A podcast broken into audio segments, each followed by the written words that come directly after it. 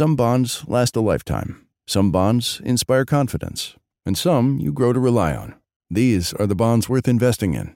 For nearly 50 years, PIMCO has reinvented fixed income to create opportunities for investors in every market environment. So, no matter what happens, you can build the bonds that mean the most to you. PIMCO, a global leader in active fixed income. Learn more at pimco.com/bonds. All investments contain risk and may lose value. Consult your investment professional before investing. My mission is simple: to make you money. I'm here to level the playing field for all investors. There's always a bull market somewhere, and I promise to help you find it. Mad Money starts now. Hey, I'm Cramer. Welcome to Mad Money. Welcome to Cramerica. Other people want to make friends. I'm just trying to make some money. My job is not just to entertain this, but to educate. It's to teach. So call me at 1 800 743 CNBC or tweet me at Jim Cramer. Is the move for real?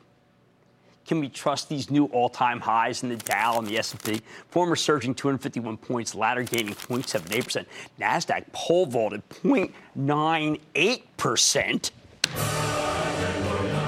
Let me give you a qualified yes. Qualified by the fact that this market's always one tweet away from giving up the ghost. Earlier today, the president tweeted, and I quote, S&P 500 hits an all-time high. Congratulations, USA! Trump stock, Trump stock, Trump stock. Maybe Trump market. Now, does that mean he wants stocks to keep rallying? Or does it mean he's got a free hand to keep tussling with the Chinese? Something that I think is justified, but the market rarely likes. Is Trump going to press the advantage? Or is he going to wait out the Chinese? Hmm, something that will likely allow our market to go ever higher. Or maybe none of this even matters because the fundamentals are so darn good in this country and certain stocks are still so cheap. Look, we all know the potential negatives. Our companies that sell into China will lose sales to foreign competitors. We'll get boycotts galore of American goods. The Chinese will block any deal that they have the authority to block, like they did with Qualcomm's acquisition of NXP. Still angry about that. And most important, our tariffs will make all the cheap stuff produced in China more expensive for American consumers. So then, how the heck can this market put on such an incredible rally? Why would I think it possibly could last? First, it's a different bull that's snorting today. It's the value. For most of this year, ever since the last peak in January, this market's been led by growth stocks. In tech, it was Facebook until it dropped off the face of the earth after that miserable outlook. Amazon, Netflix, and Alphabet, formerly Google, and the cloud kings that I rage about all the time. In healthcare, it's been the wondrous medical device companies, Intuitive Surgical, Baxter, Becton Dickinson, Boston Scientific, and of course the health insurers. And then in finance, well, it's not been the banks, it's been fintech. That's called financial technology. Those leadership groups haven't really given up the ghost. I don't want to imply that. Many of these stocks are still rallying, but they just aren't rallying as hard as the value stocks on a percentage basis. What does it tell us? It means that the part of the market that's, that's cheapest is now leading us higher. Value stocks make great generals. If value is what's leading us higher, we're in a much safer hand than when growth was leading the charge. Let me give you some examples. I think the biggest, most obvious leaders here are the bank stocks. Now, here's a group that was dead as a doornail. If you own them as part of a diversified portfolio, you were kicking yourself for being so stupid. It's been all about the fintechs, the MasterCard, Visas, the Squares of the world. Don't worry, those stocks are still climbing. But the old fashioned banks, their stocks are climbing faster. Case in point, JP Morgan. Two days ago, the stock of the biggest bank in the world was at 114 bucks. Now it's just a shade under 119.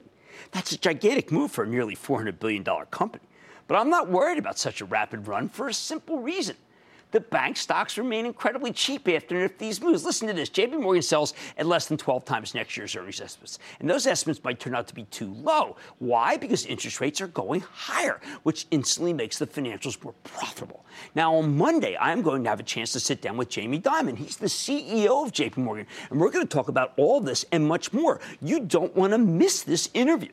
Not only that, but we have a situation where both short-term rates, and those are the control, ones controlled by the Fed, and long-term rates controlled by the bond market are both rising. We have a rapidly growing economy. You know, it's the lowest jobs claims that we got since 1969 this morning, with much lower inflation than the guns and butter 1969. This is nirvana moment for the banks, especially if the Fed hikes rates next week, as many think. Nirvana. Hey, by the way, I like C. I like Citigroup too, which is word from $69 to nearly $75 off a good outlook last week. But you know what? Even here, Citi sells for just 10 times earnings, and it's down more than five bucks from its January highs. What's not to like? Second value cohort, believe it or not, it's the industrials. You know, the stocks that we've really been terrified of ever since the trade war got started, well, they're leaders now.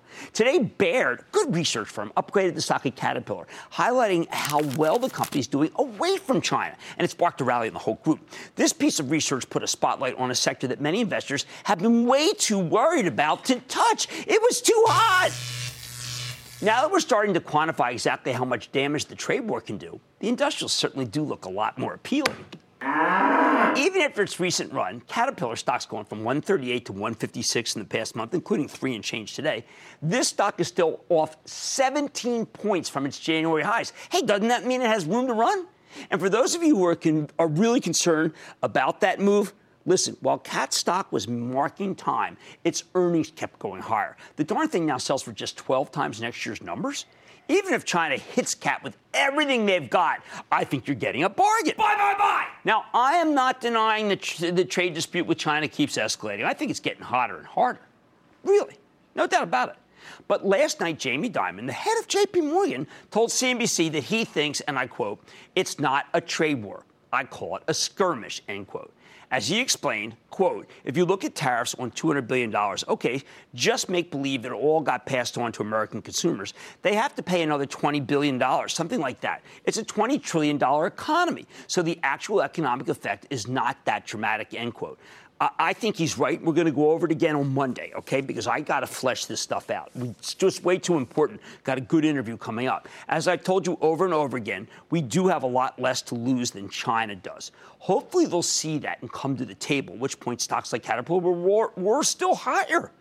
Of course, today wasn't perfect. The retailers got slaughtered. Why? I think there's a belief that the retailers will have to eat the tariffs, meaning they can't pass on all the price increases to consumers. Not only that, but Amazon can always undercut any company that makes goods in China and sells them here. Do you know, this morning I saw an advertisement for a piece of luggage from Amazon that seemed remarkably identical to one from, a, from Samsonite, a company that's told retailers it has to raise prices.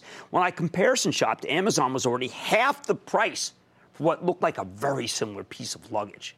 So a combination of the competition from the retail Death Star, and either higher prices or higher costs caused by tariffs could very well mean that the department stores can't make their numbers. And that's why the stocks uh, were shelled. Makes sense, although I'll have more on it later in the show. Plus, let's do some back of the envelope thinking. If the president ends up taking these tariffs to 25% come January, and all the current manufacturers keep making things in China, and every penny of the tariffs gets passed on, it comes to about $1,000 per family. Not ideal but it's also highly unlikely. If the tariffs really were going to fall entirely on the heads of consumers, the retail stocks wouldn't have had, had such a mess today. Plus, um, we did just get a tax cut, right, for more than makes up for the tariff figure every time I do the numbers. Now, this may just be one big rotation out of growth into value, with people selling the expensive stocks and swapping into stocks that sell at a discount to the S&P 500. But the bottom line is, that's a far more sustainable rally than the other way around. So if we can just tamp down the speculative stocks, again, I'll have more on that later in the show, and boost the value plays, then you know what? This move, this move could be built to last. John in New Jersey, John. Booyah, Jim. Booyah, John. I'm calling about Eagle Materials, ticker EXP. As a gypsum wallboard manufacturer, it's been a big beneficiary of the reconstruction from past hurricanes, with mm-hmm. its stock rising dramatically after Harvey, Sandy, Katrina. Stock's now near its 52 week low. With the flooding and the pending acquisition of USG, do you think shareholders will soon be cheering Fly Eagle Materials Fly? well, you know, just funny. Uh, we're one and one, by the way. Uh, it's funny, but you know what? I thought about this and thought about this and thought about whether to recommend it. And there's so many people who believe you have to have an infrastructure bill for this thing to go up. I'm with you, but I buy half only, half, because I do fear guide downs. And that's the real reason, even though it's down 22%, that I am uh, a little more tepidly endorsing it than you did. But thank you for the nice words. Fly equals fly. Dane in California. Dane. Yeah, Mr. Cramer. Yes. Hey, a couple of days ago on Fast Money, a guest, uh, when she was uh, leaving, said her company was bullish on LB, L brands, and, and mentioned its a huge dividend. So I, I did a little research, and I see they're trimming off the Bendel line, which investors seem to like, but there are so many other mixed signals on that stock, and of course, they got a big dividend payment coming. So, as much as I'd like to get a big dividend, it would also be kind of fun to see a cow jump over the moon. And uh, and I'm old enough to know nothing's for free. I would appreciate your thoughts on that. Well, L brands. You know, Dan, you raise a lot of good points, and it was true because they got rid of Bendel's, and that was been something that has been really hurting them. I think a lot of people feel that this is the beginning of a restructuring. I think Leslie Wexner does not want his. Uh, I, I, don't think he wants his reputation on the line here or, or his uh, legacy to be a losing stock. He made so much money for people. I, I, but I fear that the dividend is too high. I fear that there's still more changes to come that won't be positive. I'm strictly in the don't buy, don't camp. buy. Alan in North Carolina. Allen. Hey, Jim. Booyah from North Carolina. How are you? My question. Uh, I'm doing good. We're holding in there. Um, yeah, uh, I hope you guys is, are. Yeah. I'm sorry. Uh, question is regarding Duke Energy.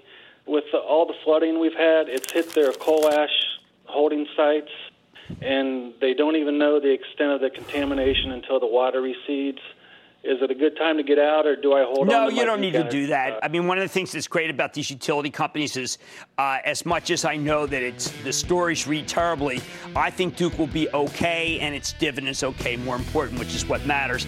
It's not one that I've been recommending. People know that I like American Electric Power, and I reiterate that I like American Electric, and I also reiterate that I like Dominion, which is very cheap right now, 4.75% yield. Now, are the record books right? Are these price moves real? Boost the value plays, and I think they are. Oh man, money tonight. It's a watershed week for pot stocks, and I'm helping you make sense of it all. It ain't easy. Tilray's investors could probably use a bit of the company's products right now.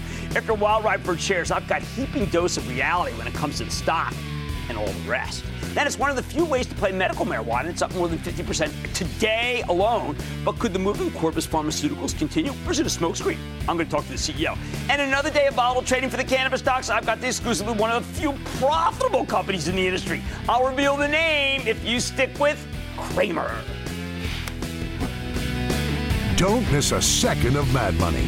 Follow at Jim Cramer on Twitter. Have a question? Tweet Cramer. Hashtag mad tweets. Send Jim an email to madmoney at cnbc.com or give us a call at 1 800 743 CNBC. Miss something? Head to madmoney.cnbc.com. Some bonds last a lifetime, some bonds inspire confidence, and some you grow to rely on. These are the bonds worth investing in. For nearly 50 years, PIMCO has reinvented fixed income to create opportunities for investors in every market environment. So, no matter what happens, you can build the bonds that mean the most to you. PIMCO, a global leader in active fixed income. Learn more at pimco.com/bonds. All investments contain risk and may lose value. Consult your investment professional before investing.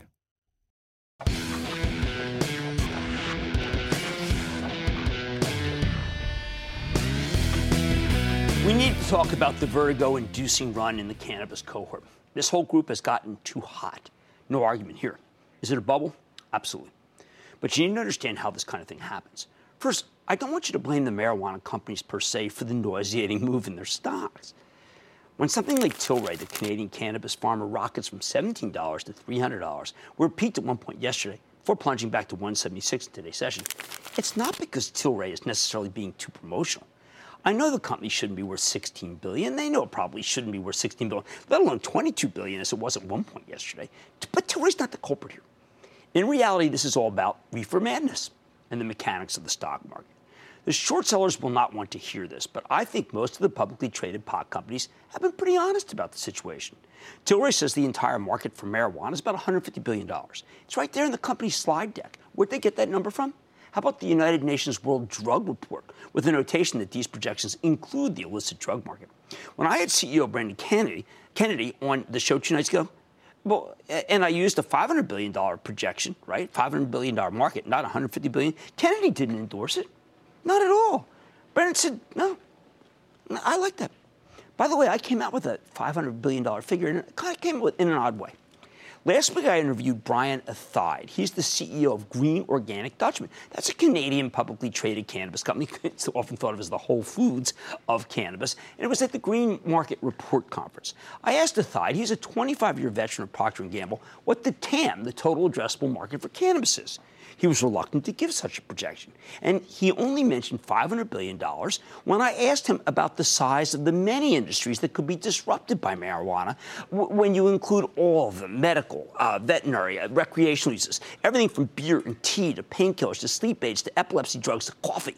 That $500 billion number included every conceivable type of cannabis products plants, brownies, topical lotions, vaping cartridges, concentrated THC extracts that are like the cannabis equivalent of drinking 190 proof Everclear. Everything. Again, Brendan Kennedy did not endorse that pie in the sky number. He was much more conservative on his own mad money. To get your head around what's going on here, you need to understand two things. On the one hand, there is absolutely a lot of money to be made from legalization, which is coming to Canada in just a few weeks and will likely make its way to the United States eventually. On the other hand, that potential is already more than baked into the marijuana stocks as I see it. Let me put it like this It's a great time to open a weed dispensary in Canada, but it's a bad time to buy the stock of a weed dispensary in Canada. Tilray sells for 107 times next year's sales, not earnings sales, uh, which are uh, currently non existent for earnings. Uh, they don't have any, they got sales. Uh, I think that that ratio is absurd. Cronos trades at 23 times sales, a less ridiculous, but still insanely expensive. Canopy trades at 15 times sales. Again, uh, more than you'd pay for even the fastest growing cloud computing stocks that I like so much. It, it, it's a lot like the dot com bubble. And many of these companies are upfront about that fact. Bruce Linton, the CEO of Canopy Growth, which sold a major chunk of itself to Constellation Brands lower than where the stock is now, was asked about the bubblish, bubblicious nature of the group by the streets, uh, Street.com's Kevin Curran today. And he said the dot com boom is the right analogy. You can't get more self effacing than that, can you? The internet itself was a very real, very powerful underlying trend that would eventually change the world. But with a few exceptions like Amazon, if you bought the dot com stocks in 1999 or particularly 2000, you ended up losing a lot of money. You lost it quickly. More than 300 of those companies came public and then went bust just a few years later. Like the web, legalization is a big deal. Like the web, you've got established companies trying to get in. This time it's Constellation. That's, that's most, you know, Constellation, just, you know, again, we always have to re- refresh, is uh, you know, that's a couple of Mexican beers, all right? I mean, they're good ones, Corona and Modelo, but that's what they are. Uh, Molson, well, we know what they are. And, and like the web in 1999, the hype is through the roof, but these companies want to protect themselves. Beer companies, soda companies, they're worried. Don't get me wrong. Something like Tilray is a lot more legitimate than, say, eToys. In fact, Tilray has many advantages over other cannabis producers. Company started as a medicinal marijuana grower. It has an exclusive partnership with Sandoz Canada. That's a division of Novartis to co-brand and co-develop medical products. Plus, it just got approval to do a U.S. trial with UC San Diego. First cannabis trial authorized by the DEA to treat a small subset of patients who have a neurological condition called essential tremor. Tilray's real revenues, 9.75 million this last quarter. And although the company only has 200 million in cash versus the 6 billion dollars in the till from rival Canopy, Canopy got most of that money when Constellation took a major stake in the business. By the way, that's why Canopy remains my favorite name in the group. There are real but totally disclosed negatives. Again, totally disclosed negatives with Tilray too. Most of its brands are licensed uh, licensed from Privateer Holdings, the private equity firm that still controls the company. Now, Kennedy is also the executive chairman of Privateer, but it's a suboptimal ownership structure. Kennedy also admitted that he needed more capital to keep up with demand. He pretty much told you Tilray will have to raise money, and the company's selling stock through a secondary offering. It certainly seems like the most lo- logical and obvious choice to me. That was a reason for me to tell you to sell the stock, not buy it. Yet the darn stock still roared in the stratosphere after our interview two days ago. The problem is that there's not enough stock to go around. Tilray has a tiny float. It's only 10 million of its shares actually trade. Now, there's plenty more behind it. The company has 76 million shares outstanding. That's different from the float. Most of these shares belong to its private equity backer. Making things even more precarious, at least 33% of those 10 million shares have been sold short, according to the most recent count.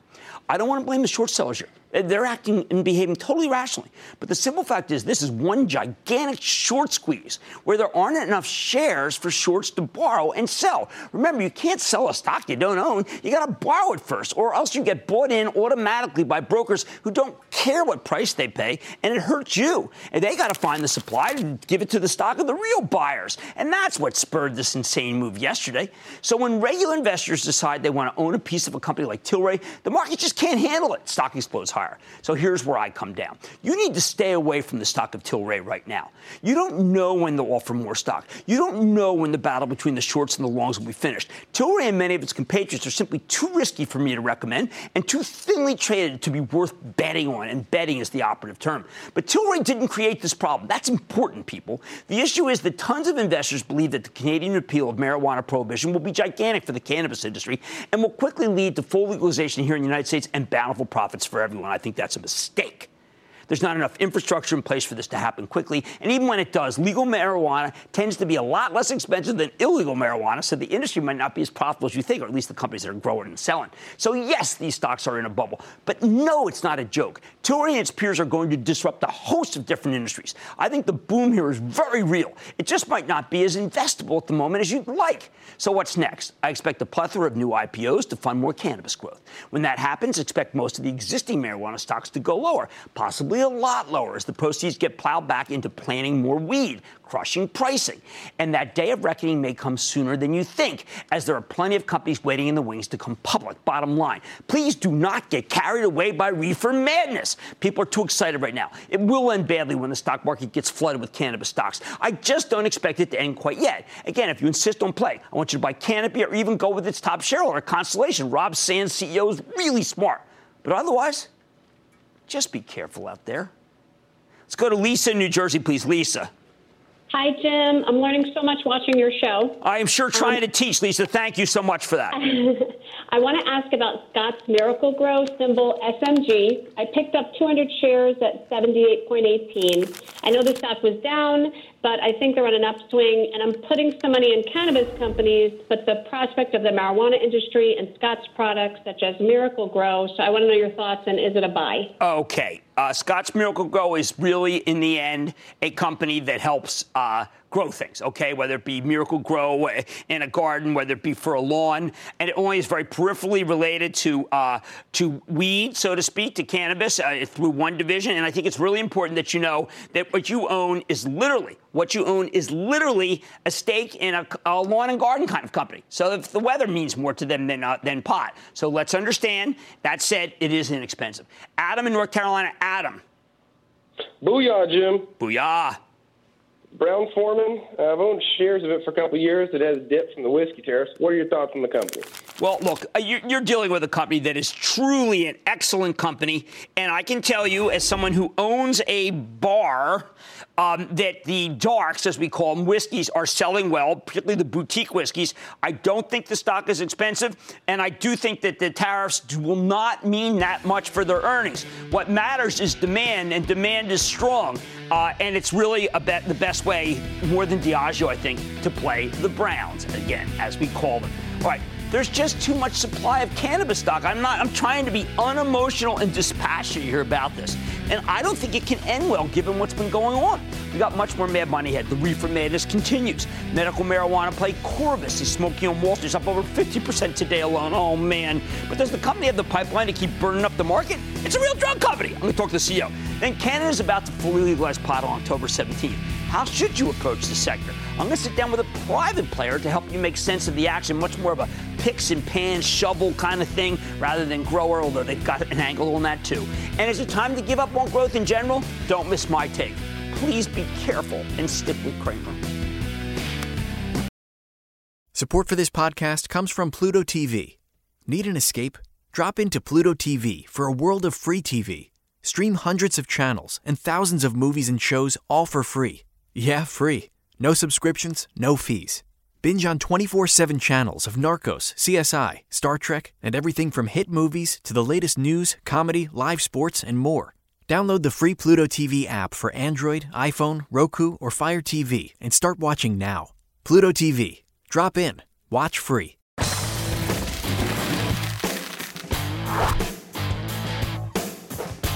As I told you earlier, we need to see a lot more IPOs in the marijuana space before these stocks start trading rationally.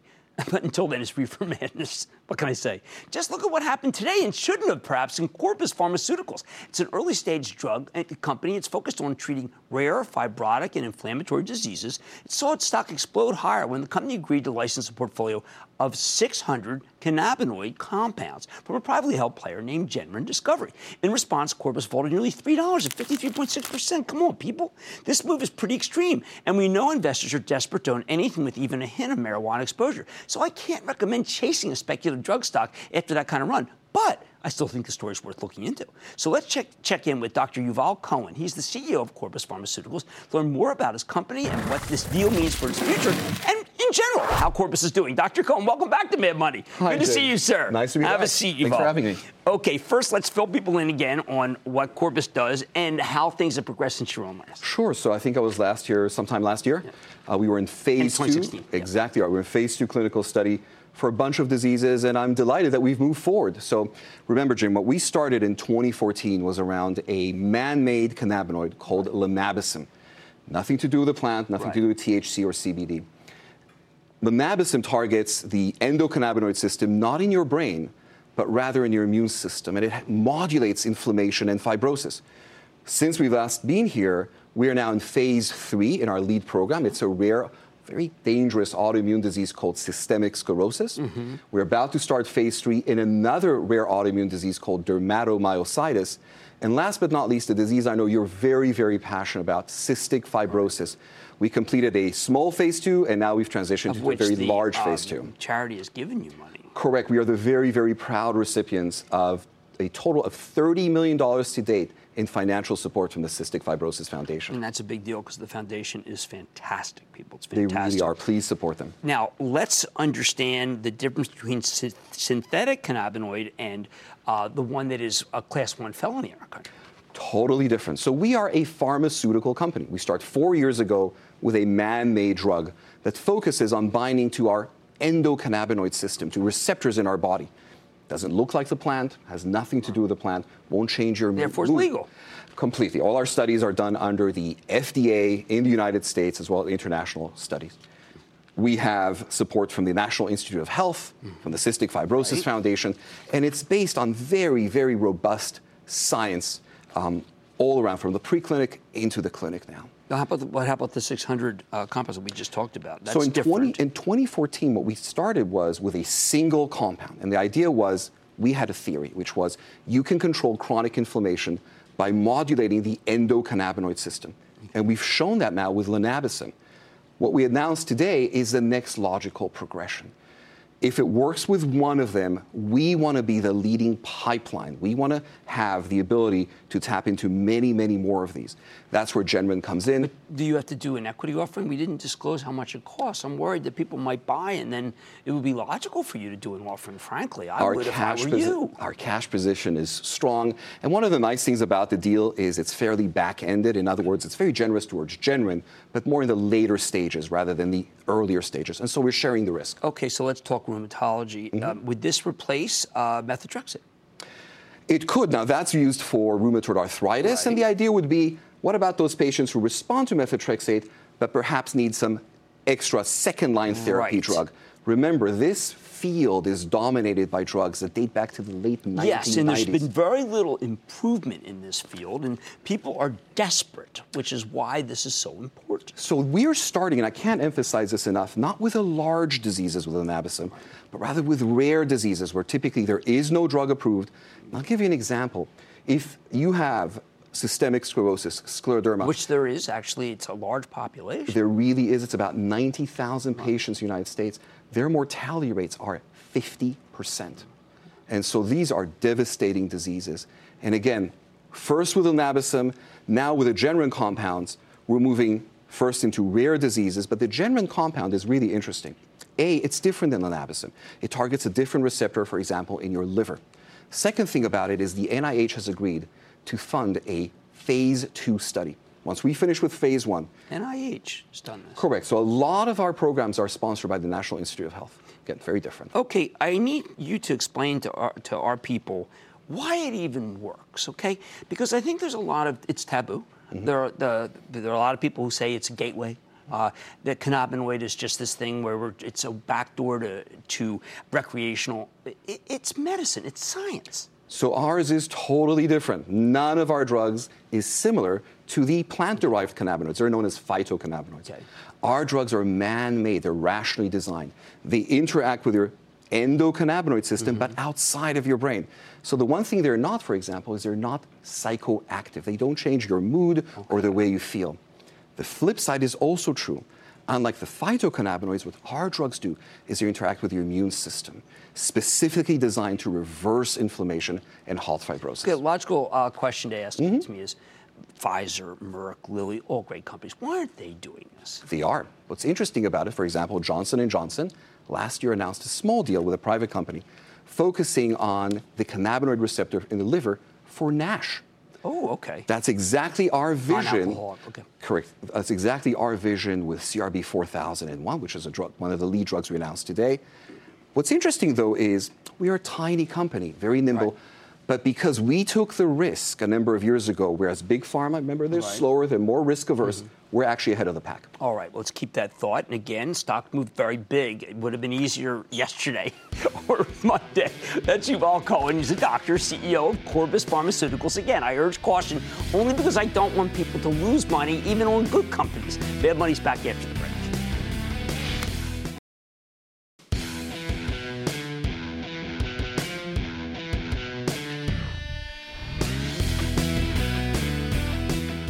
we're taking a close look at the marijuana boom, or some would say bubble, depending on your perspective. I've told you that we can expect a flood of cannabis companies coming public through various different methods. So let's talk about the next one. That's MJardin. Now, this is an interesting story.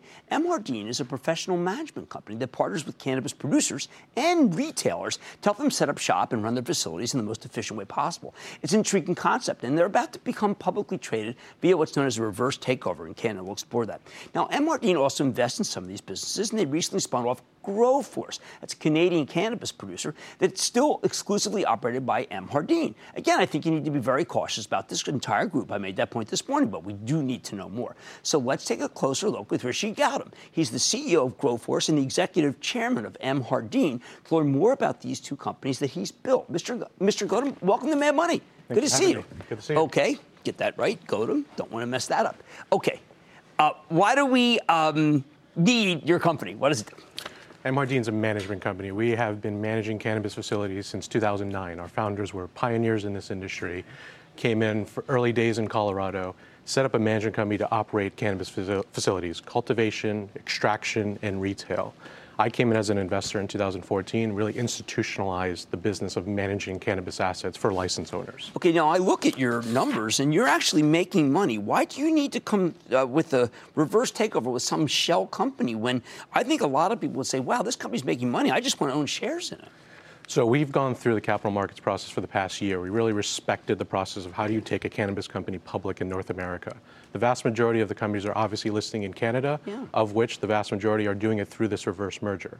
So what we did over the last year, we institutionalized the business also on the cap table. 35% of our business is owned by institutions, long only money. Okay. And what we have done is set up the RTO in a very clean, straightforward fashion.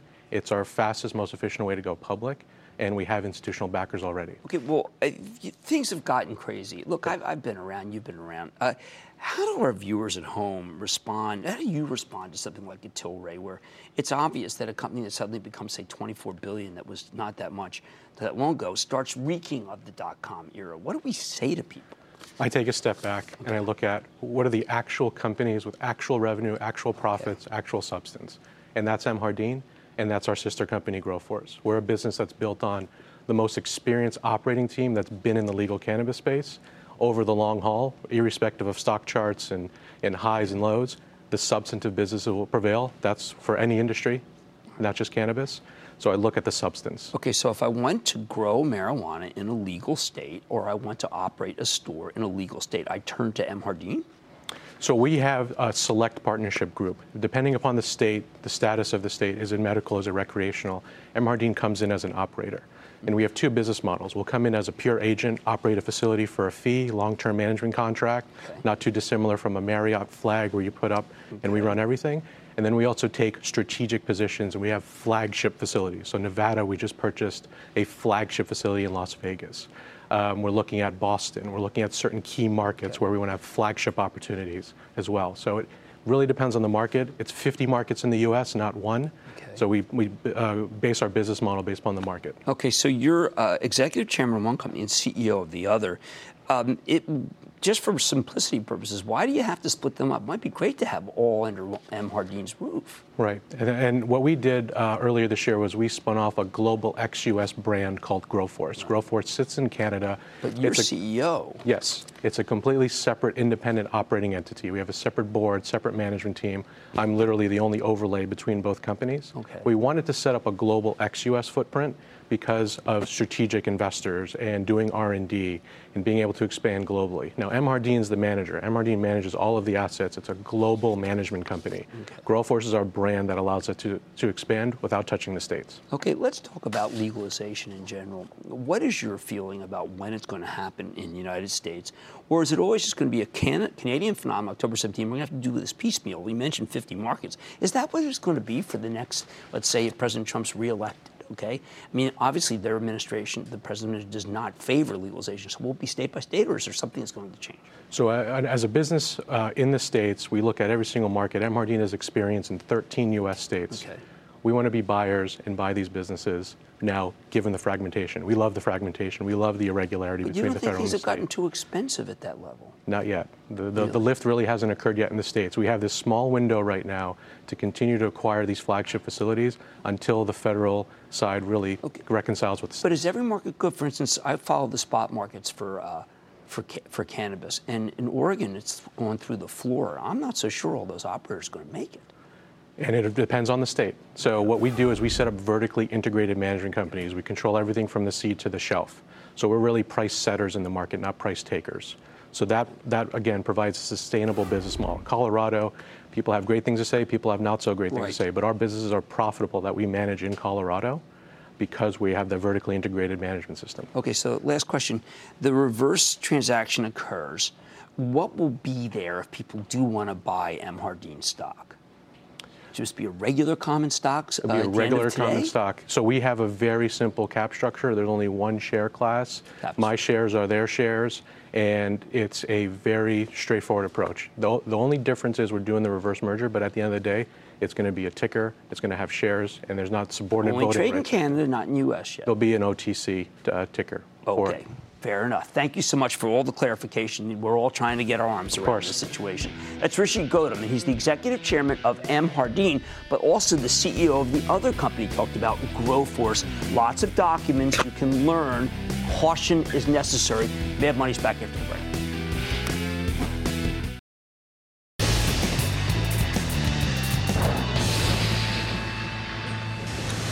It is time. It's time for the light round. And then the light round's over. Are you ready, Ski Dad? It's time for the light round question. I'm going to start with John in Michigan. John. Jimmy, Jimmy, Coco Pop. Jimmy, Jimmy, Pop. Booyah, baby. Don't quit and your day job. Marvin Gaye, baby. Oh, okay, okay. This hey, what's going on? From Flint, Michigan. And remember, Flint's home to the most dependable cars trucks, athletes, and individuals in the world, and we're proud of it. You should be. Jimmy, I heard your dad worked uh, at 3M. Is that correct? He repped 3M uh, Sasheen and Tape in Philadelphia. Well, listen, in my town, we feel you're the real 3M. Uh, we consider you the money market maker, and we thank you for all you do. Thank you very much. Hey, I, I wish my wife watched the show once. If she heard that, she'd like me more. Uh, Came out bad. Came hey, listen, bad. with that said, today my concern is Proofpoint. Do you consider it an hors d'oeuvre for companies to eat it up like Microsoft? Or at today's prices, do you hold, buy, sell, or dump it? That, and I by thought it was the way, baby, thanks for the book. Okay, listen to me and listen good, John. First, thank you very much. We are all concerned that, that really that Microsoft is eating their lunch. Microsoft has stepped up in this game. The only thing we can do is invite the company on and tell us how they're combating this theory that Microsoft's killing them. But you're right to mention it, and I haven't solved the conundrum yet. Uh, conundrum yet. I'm going to go to Brian in Texas now. Brian. Hey, booyah, Jim. How you doing? I am doing really well, Brian. How about you? Doing great. Calling from Houston, energy capital of the world, and home of the world champion Houston Astros. And yeah, they're coming again this year. Yeah, Jim, good. thanks for everything you do for us. Thank you. Believe me when I tell you, our world is a better place with you in it. Thanks, Oh, brother. Now I want my late mom to hear this. Show's starting to get maudlin. Thank you. I'm going to like. Okay, my stock is Mammoth Energy Services, ticker TUSK. Right, I, I look at this stock and I say to myself, Brian, if, if you really like this, you should go buy Schlumberger because it's the best. Schlumberger can't get out of its own way. I'm in a with my charitable trust, so I'm going to spare you the privilege of being in that by, by by not buying that stock. Why don't we go to Eileen in New Jersey, my home state, Eileen? Hi, how you doing, Cramer? Ah, Cramer's okay. How about you, Eileen? Good, good. Thank you for everything you do. Ah, thanks a lot. My uncle's been watching you for a 100 years. He's 92 years old, and you have helped him out greatly. And he's God bless him. God bless him. And you know, a lot of people. They, look, that was the day. That was the age that, that my late father passed away. And I got to tell you, they watch the show with great zest and talk about it with their kids and grandkids, and that's when I know I've made it. How can I help? Okay. Um, back in February, you recommended this stock, Westrock. Right. RK. It's been sliding down since February, and I'm wondering, should I hold or should I get Okay, out? Eileen, I worry about this every day. My Chapel Trust owns it. I talk about it with the club members. And I've got to tell you, I'm not pushing it aggressively because I think there is too much capacity coming on, and they've got to close this deal. Once they close the deal, then it's a buy. We are sitting and waiting, and it is killing me. But you know what? I think it's done going down. Not that that's a recommendation. Let's go to Mike in Illinois, please. Mike! Hey, Jim, long time uh, fan of the show. I want to ask you about Wisconsin Energy. Been a long time owner of this. That is stock, an and what do you think extremely well-run utility, and I, they used to come on the show. I miss them. It's a good opportunity too. Bye, bye, bye. How about we go to Carolyn, in Georgia? Carolyn. Hi there. Thank you for taking my call. Oh, you're quite welcome. My question is in regards to Snap. I know you were first against it, but then you changed your position and said it was a good buy. Well, I, I said that it got it, you know, that it, in the 20s, 30s, it was bad. Uh, down here, then they missed the quarter really badly, uh, about as bad as I've ever seen a miss. So I, I can't get behind it. I'm sorry. Um, that was just a really big miss. Sometimes you know you listen to companies and they really screw up, and that one really screwed up. Let's go to Scott in Florida. Scott. Hi, Jim. How are you? I am good, Scott. Real good. What's up? Oh, I'm just calling you from the happiest city on the planet Earth, Orlando, Florida. I didn't know and that. I wanted to thank you. For, I wanted to thank you for all the wonderful advice that you provide us, and especially yesterday when you said listen to conference calls, listen to earning reports, and I'm calling on a company that I'm heavily invested in called TransEnterix. The ticker is TRXC.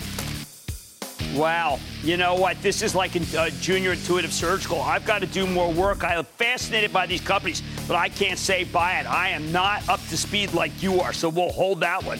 And that, ladies and gentlemen, is the conclusion of the Lightning Round. The Lightning Round is sponsored by TD Ameritrade.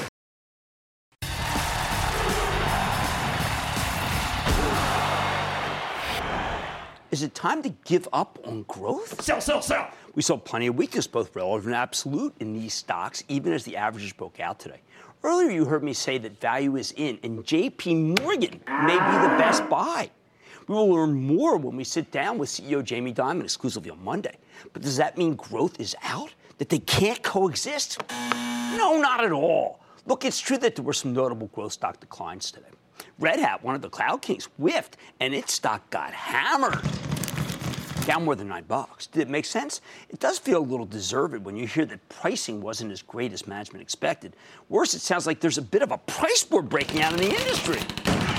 As CEO Jim Whitehurst told us, and I quote, the one deal that did not renew is a rare competitive loss to a legacy on premise provider based on pricing, end quote. Ouch!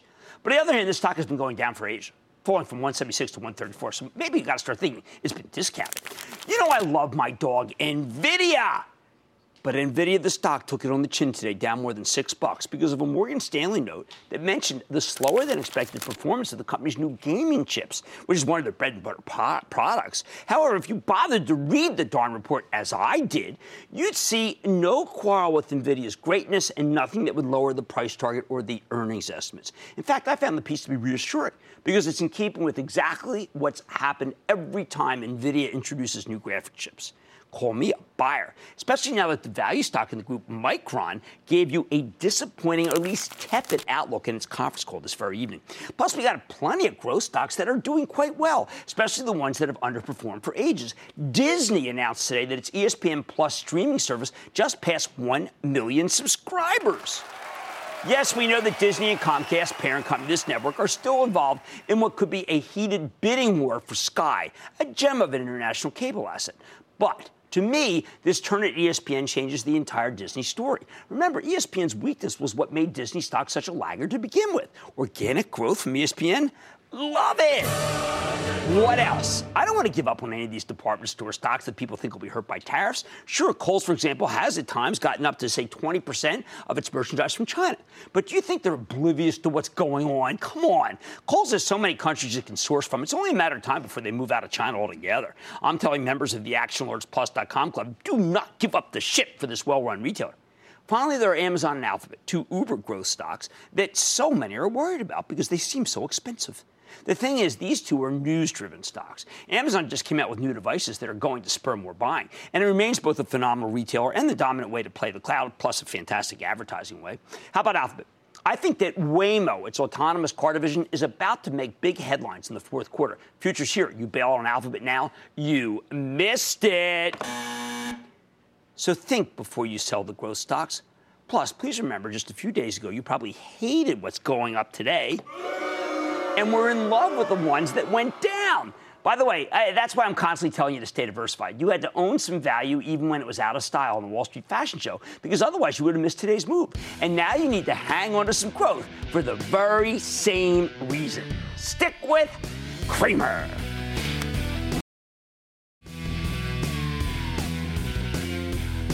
I know it's only Thursday, but I can't wait till Monday when we interview Jamie Dimon, who is the CEO of JP Morgan, exclusively. I like to say there's always a bull market somewhere, and I promise to try to find it just for you right here on Mad Money. I'm Jim Cramer, and I will see you tomorrow. Some bonds last a lifetime. Some bonds inspire confidence. And some you grow to rely on. These are the bonds worth investing in. For nearly 50 years, PIMCO has reinvented fixed income to create opportunities for investors in every market environment. So no matter what happens, you can build the bonds that mean the most to you. PIMCO, a global leader in active fixed income. Learn more at pimco.com/bonds. All investments contain risk and may lose value. Consult your investment professional before investing.